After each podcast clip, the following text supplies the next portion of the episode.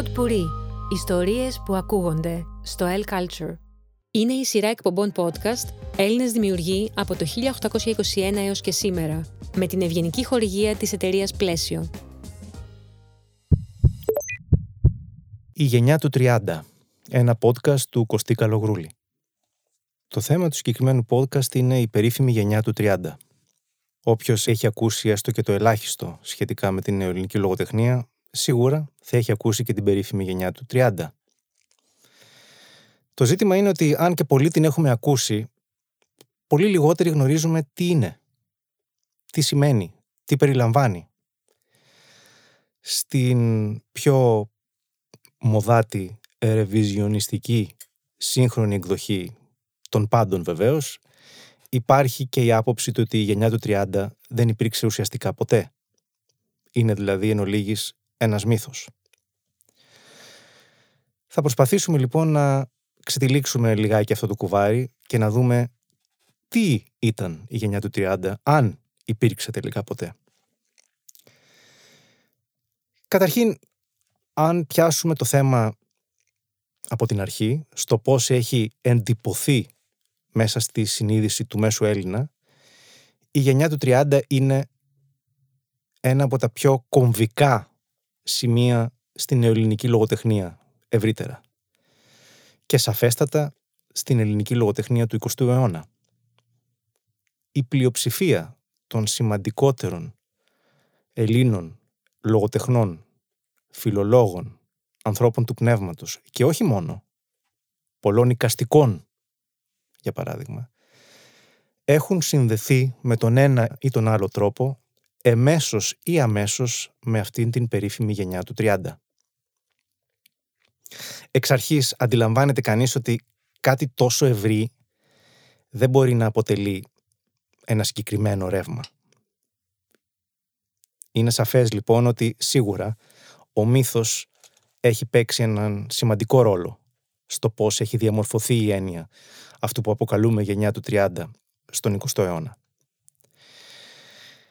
Αυτό που έχει συμβάλει πάρα πολύ στην ε, εντύπωση που η γενιά του 30 παίζει στο σύγχρονο Έλληνα είναι η περίφημη φωτογραφία. Πρέπει να είναι στις αρχές της δεκαετίας του 60 και είναι από την οικία Κατακουζινού, του περίφημου ψυχιάτρου του οποίου το σπίτι υπήρξε κέντρο ε, όχι μόνο λογοτεχνικών σου αρέ, καλλιτεχνικών σου αρέ, κέντρο που το είχαν επισκεφθεί σπουδαίοι λογοτέχνες, καλλιτέχνες, άνθρωποι του πνεύματος από όλο τον κόσμο, όχι μόνο Έλληνες. Στη συγκεκριμένη φωτογραφία λοιπόν παρουσιάζονται καμιά δεκαριά άνθρωποι μεταξύ των οποίων ο Σεφέρης, ο Θεοτοκάς, ο Τερζάκης, ο Ελίτης, ο Εμπειρίκος, ο Κατσίμπαλης, ο Κοσμάς Πολίτης, ο Δημαράς. Κάθονται μάλιστα οι μεν πίσω από τους δε. Είναι μια πάρα πολύ γνωστή φωτογραφία η οποία έχει πυροδοτήσει αυτή την ε, συνείδηση σε όλους μας ότι ανά, αυτή είναι η περίφημη γενιά του 30.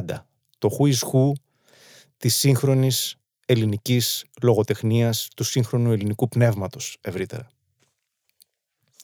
Επίσης, ο όρος γενιά του 30 δεν υπήρξε από την αρχή. Είναι γνωστό ότι ήδη ο Θεοτοκάς παραδέχθηκε ότι ήταν ένας όρος που δημιούργησε εφήβρε ουσιαστικά ο ίδιος. Και μάλιστα δεν τον εφήβρε τη δεκαετία του 30. Τον εφήβρε νομίζω σε ένα κείμενό του ή σε μια συνέντευξή του το 1946-47 λίγο μετά τον πόλεμο. Κάτι το οποίο είναι λογικό άλλωστε. Όταν μιλάς για μια γενιά, αναφέρεσαι εκ των υστέρων σε αυτήν. Και μάλιστα ο Θεοτοκάς είχε πει ότι εγώ μεν δημιούργησα τον όρο γενιά του 30, αλλά δεν είμαι και πάρα πολύ σίγουρος αν υπήρξε τελικά ποτέ. Πρόσφατα, σχετικά πρόσφατα, ο Δημήτρης Τζιόβας, ο γνωστός καθηγητής νεοελληνικών σπουδών και νεοελληνικής λογοτεχνίας στο Πανεπιστήμιο του Μπέρμιχαμ, είχε γράψει ένα βιβλίο που λεγόταν «Ο μύθος της γενιάς του 30». Σε αυτό το βιβλίο ουσιαστικά αναφέρει το ότι η γενιά του 30 δεν υπήρξε ποτέ. Είναι ε, ένα εντελώς ανομοιογενές μείγμα ανθρώπων εντελώς ξένοι μεταξύ τους άνθρωποι και προσωπικότητες που απλά επειδή ορισμένοι από αυτούς γνωρίζονταν ως παρέα ήταν πάρα πολύ εύκολο να ταυτιστούν συνολικά ως μία ξεχωριστή γενιά. Κάτι τέτοιο όμως ο Τζιόβας ισχυρίζεται ότι δεν υπήρξε ποτέ. Εκ πρώτης άποψης είναι κάπως λογικό αυτό που λέει. Μιλάμε όντως, άμα κοιτάξουμε τους βασικούς συντελεστές αυτού που αποκαλείται η γενιά του 30, που βεβαίως δεν είναι κάτι συγκεκριμένο, θα δούμε ότι είναι μοντερνιστές και ρεαλιστές μαζί. Φιλελεύθεροι και αριστεροί. Συντηρητικοί και καινοτόμοι ριζοσπάστες. Ε, άνθρωποι από διαφορετικά υπόβαθρα. Από ε, άνθρωποι διαφορετικών προσωπικότητων. Άνθρωποι που αντιλαμβάνονταν εντελώς διαφορετικά μεταξύ τους την ίδια την τέχνη. Την ίδια τη λογοτεχνία. Άρα πώς είναι δυνατόν να μιλάμε για κάτι ενιαίο; Ο Νάσος Βαγενάς από την άλλη διαφωνεί. Θεωρεί ότι όλα αυτά είναι ρεβιζιονισμός. Η γενιά του 30 λέει υπήρξε και ήταν πράγματι κομβική σημασίας. Και αυτός από τη δικιά του μεριά έχει δίκιο. Έχει δίκιο από την άποψη ότι δεν μπορούμε να διαγράψουμε από τον χάρτη της ελληνικής λογοτεχνίας και της ελληνικής ιστορίας όλα αυτά τα σπουδαία πρόσωπα, τα σπουδαία ονόματα, τα οποία ακόμα και αν γνωρίζονταν απλά μεταξύ τους, έστω και έτσι δημιουργούσαν έναν πυρήνα ζήμωσης. Δεν μπορεί κάποιος αυτό να το αγνοήσει, δεν μπορεί κάποιος αυτό να το αφαιρέσει σαν να μην υπήρξε ποτέ. Υπάρχουν λοιπόν, αν κάποιος το κοιτάξει λίγο πιο προσεκτικά, το μελετήσει λίγο πιο καλά, υπάρχουν πράγματι ορισμένα, ας τα πούμε, ενοποιητικά στοιχεία. Υπάρχουν δηλαδή κάποια στοιχεία που παρά το ότι αυτό το μείγμα λογοτεχνών και καλλιτεχνών ήταν πράγματι ανομοιογενές, δημιουργούν μία έστω και υποτυπώδη αίσθηση ταυτότητας. Ποια είναι αυτά; Είναι μία γενιά ανθρώπων, καταρχήν λέγεται γενιά του 30, διότι η πλειοψηφία αυτών δημοσίευσαν τα πρώτα τους έργα στις αρχές ή τα μέσα της δεκαετίας του 30.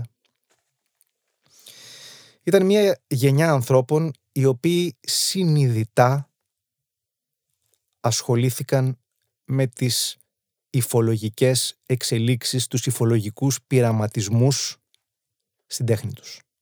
Και κυρίως επειδή ήταν άνθρωποι η πλειοψηφία εκ των οποίων είχαν είτε ζήσει είτε σπουδάσει στο εξωτερικό, γνώριζαν από πρώτο χέρι αυτές τις εξελίξεις, αυτούς τους πειραματισμούς που συνέβαιναν σε χώρες του εξωτερικού και προσπάθησαν συνειδητά να τις εισάγουν στην νεοελληνική λογοτεχνία και την νεοελληνική πραγματικότητα.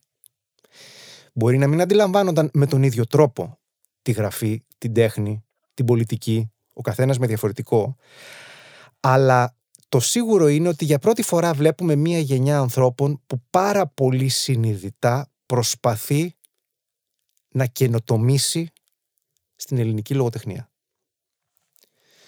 Επίσης, είναι μία γενιά συγγραφέων, ποιητών, πεζογράφων, λογίων, η οποία αυτοαναλύεται.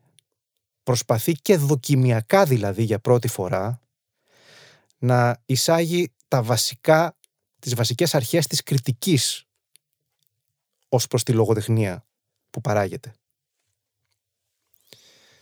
Όμως δεν είναι μόνο αυτό. Η γενιά του 30, όπως είναι λογικό, είναι η πρώτη γενιά Ελλήνων καλλιτεχνών που κλήθηκε να ερμηνεύσει μία σειρά γεγονότων που είχαν συμβεί στην ελληνική ιστορία. Τι είναι αυτό; Βεβαίως μιλάμε για την μικρασιατική καταστροφή. Η πρώτη λοιπόν γενιά που κλήθηκε να την ερμηνεύσει, να την παρουσιάσει στο έργο της, ήταν η γενιά του 30. Είναι απολύτως λογικό ότι αυτό επηρέασε τους συγκεκριμένους συγγραφείς πάρα πολύ βαθιά. Τον κάθε ένα με διαφορετικό τρόπο, βεβαίως. Αλλά άφησε πολύ βαθιά το στίγμα της στη συνείδηση και κατόπιν στην εργογραφία όλων αυτών των συγγραφέων. Δεύτερον, υπάρχει ένα στοιχείο κοσμοπολιτισμού σε όλους αυτούς. Είπα προηγουμένως ότι οι περισσότεροι από αυτούς σπούδασαν στο εξωτερικό, έζησαν στο εξωτερικό. Αλλά δεν είναι μόνο αυτό. Είναι ότι έχει μία αίσθηση πλέον ότι η Ελλάδα δεν μπορεί να είναι αιωνίως μία φτωχή επαρχία της Ευρώπης. Θα πρέπει με κάποιο τρόπο να συνδεθεί με τη σύγχρονη καινοτομία. Αυτοί οι άνθρωποι λοιπόν φέρνουν μία οριμότητα, μία σοφιστική αντίληψη ως προς την γραφή, ως προς το πνεύμα και ως προς την τέχνη ευρύτερα. Τρίτον, οι πολιτικές ζυμώσεις δεν απουσιάζουν από το έργο τους. Επαναλαμβάνω, σε καμία περίπτωση δεν ήταν ένα ομοιογενές μείγμα ανθρώπων. Καθόλου. Επαναλαμβάνω ότι άλλοι ήταν αστεί ή μεγαλοαστοί, άλλοι από την εργατική τάξη, άλλοι αριστεροί, άλλοι δεξιοί, άλλοι κεντρώοι, άλλοι φιλελεύθεροι. Όμως, η πολιτική ταυτότητα και οι πολιτικές εξελίξεις είχαν αρχίσει να παίζουν ρόλο στο ίδιο το έργο τους. Δεν εθελοτυφλούσαν. Αποκτούσε σταδιακά κεντρικό ρόλο στα έργα τους. Πάρα πάρα πολλοί Έλληνες έχουν συνδεθεί με τη γενιά του 30. Αλλά πιστεύω ότι πράγματι οι άνθρωποι που απεικονίζονται στην ε, φωτογραφία από την οικία Κατακουζινού είναι θα λέγαμε αυτοί που ανήκουν στον κεντρικό πυρήνα αυτής. Μιλάω ξανά για τον Σεφέρη, τον Θεοτοκά, τον Τερζάκη, τον Ελίτη, τον Εμπειρίκο, τον Κατσίμπαλη, τον Κοσμαπολίτη, τον Δημαρά, τον Βενέζη. Και δεν είναι τυχαία αυτά τα ονόματα. Φυσικά, καθόλου τυχαία δεν είναι, αλλά βλέπουμε ότι οι συγκεκριμένοι συγγραφείς εισήγαγαν ο καθένας με τον δικό του τρόπο για πρώτη φορά στην Ελλάδα τεχνοτροπίες. Ο Εμπειρίκος και στην πρώτη περίοδο του Ελίτης εισήγαγαν τον σουρεαλισμό ή αλλιώς υπερεαλισμό στα ελληνικά. Ο Σεφέρης εισήγαγε τον μοντερνισμό του T.S. Eliot. Ο Θεοτοκάς εισήγαγε το σύγχρονο αστικό μυθιστόρημα, όπου το μυθιστόρημα αποτελεί καθρέφτη συνολικά της κοινωνίας. Ο Τερζάκης εισήγαγε ένα είδος δετερμινισμού, όπου ένας μικροαστός στα μεγάλα αστικά κέντρα νιώθει χαμένος. Νιώθει ένα απλό γρανάζι σε έναν ευρύτερο μηχανισμό που τον συνθλίβει. Ο Κοσμάς Πολίτης εξερεύνησε την συνειδησιακή ροή και τον εσωτερικό μονόλογο. Ανέπτυξε την έννοια του χρόνου, αλλά προύστ στα μυθιστορήματά του, με ιδιαίτερη κομψότητα και πάρα πολύ προσεγμένο ύφος. Έτσι θα μπορούσαμε να καταλήξουμε ως εξής. Αν κάποιος ψάχνει με, την, με τον όρο «η γενιά του 30» μια συγκεκριμένη παρέα ανθρώπων που πίστευε τα ίδια πράγματα, είχε κοινές τεχνοτροπίες, κοινές αντιλήψεις ως προς τη ζωή, την τέχνη, την πολιτική, κοινά βιώματα, άρα ήταν ένα συγκεκριμένο και συγκροτημένο λογοτεχνικό και καλλιτεχνικό ρεύμα, τότε θα απογοητευτεί. Πράγματι, η γενιά του 30 δεν υπήρξε ποτέ έτσι. Ήταν ένας μύθος. Αν όμως κάποιος δει την πραγματικότητα ότι παρά τις χαοτικές διαφορές μεταξύ τους, για πρώτη φορά στη σύγχρονη ελληνική ιστορία βλέπουμε μία γενιά καλλιτεχνών και λογοτεχνών οι οποίοι ενσυνείδητα προσεκτικά, συστηματικά, αναλυτικά προσεγγίζουν τη γραφή, τη σκέψη τους, τους υφολογικούς πειραματισμούς τους, ε, εισάγουν νέες τεχνοτροπίες από το εξωτερικό και μεταμορφώνουν, μετουσιώνουν την ελληνική λογοτεχνία, τότε ναι, πράγματι. Η γενιά του 30 και υπήρξε και ήταν κομβική σημασίας στην εξέλιξη της ελληνικής λογοτεχνίας, αλλά θα έλεγα και γενικότερα της ελληνικής ιστορίας. Είναι η σειρά εκπομπών podcast Έλληνες δημιουργοί από το 1821 έως και σήμερα, με την ευγενική χορηγία της εταιρείας Πλαίσιο.